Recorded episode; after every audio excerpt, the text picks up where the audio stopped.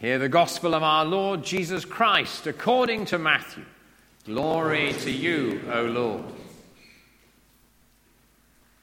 But about that day and hour, no one knows, neither the angels of heaven nor the Son, but only the Father. For as the days of Noah were, so will be the coming of the Son of Man. For as in those days before the flood, they were eating and drinking, marrying and giving in marriage until the day Noah entered the ark. And they knew nothing until the flood came and swept them all away. So too will be the coming of the Son of Man. Then two will be in the field. One will be taken and one will be left. Uh, two women will be grinding meal together. One will be taken and one will be left. Keep awake, therefore, for you do not know on what day your Lord is coming. But understand this if the owner of the house had known in what part of the night the thief would come, he would have stayed awake and would not have let his house be broken into. Therefore, you also must be ready, for the Son of Man is coming at an unexpected hour. This is the gospel of the Lord. Praise to you, O Christ. As we stand, let's bow our heads to pray. So, Lord Jesus, pour out your Spirit upon us now as we open your word, that that word may speak to our, our hearts and touch and change our lives. For your name's sake. Amen. Amen. Please be seated.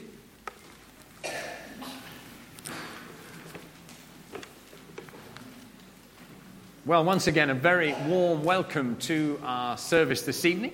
Uh, it's wonderful to be with you. Uh, in case uh, there are many of you I haven't had a chance to meet yet, but in case anybody doesn't know, I'm Bishop Jonathan, uh, the new ish Bishop of Rochester, uh, and it's lovely to be with you here at St. Paul's this evening. What a great day on which to be confirmed. Advent Sunday, the first Sunday of the season of Advent, in which we celebrate the hope of Jesus' return and the coming of God's kingdom of justice and peace here on earth as it is in heaven. The central theme of our readings this evening, the central theme of the season of Advent is hope. And my goodness me, how much we need that hope today with all that is going on in the world. Did you pick up that phrase, that sentence in the reading we had a moment or two ago when the flood came? And my goodness me, what have we seen on our news tonight? The tragedy in the beautiful island of Ischia, just off the Italian coast. People's lives swept, away. What a tragedy quite possibly as a part of the effects of climate change and the climate crisis, but they didn't know it was coming. That's exactly the kind of situation that Jesus is talking about and referring to in our reading. So let's take a look at those readings. Let's see what they have to say to us tonight, and especially to those who are being confirmed tonight. Let's take a little bit of background. That reading, that gospel reading from Matthew chapter 24, it's part of a longer section in Matthew's gospel, chapters 24 and 25, where Jesus is talking about future events.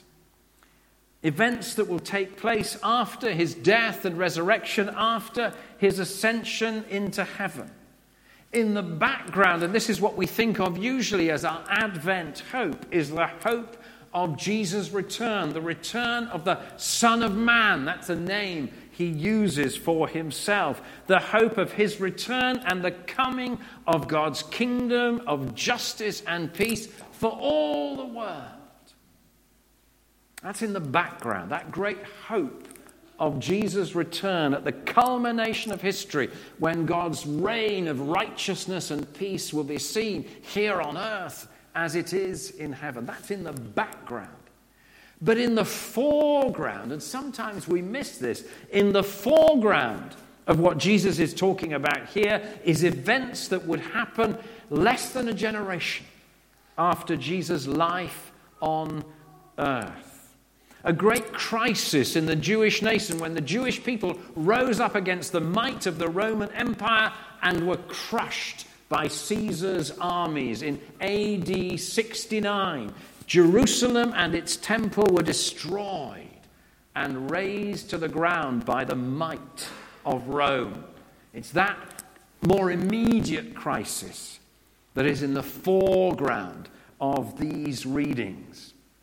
And that would have been very telling for the readers of Matthew's gospel because they would have been reading the gospel precisely at the time and just after when those events were happening.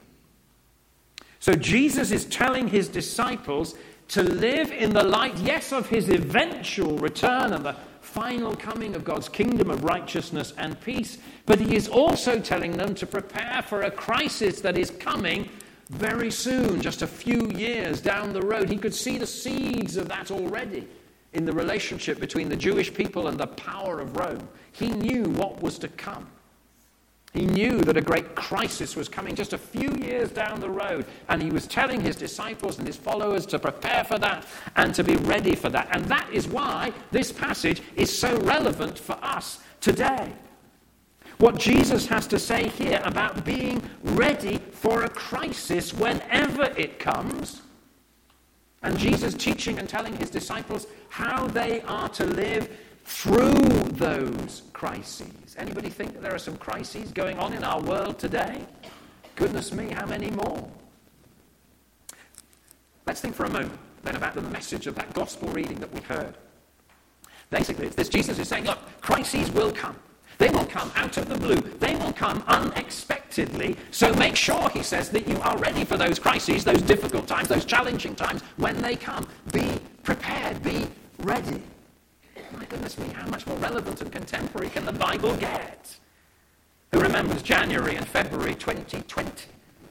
Oh, there were rumors about a virus circulating somewhere in China on the other side of the world. Were you worried then? And then in March 2020, the whole world was thrown into chaos, lockdown. Extraordinary, unimaginable. In this country of ours, where we celebrate our, our long, long freedoms, we were locked down. It came out of the blue, everything about our way of life. So many things were thrown up in the air, a crisis we had not expected practical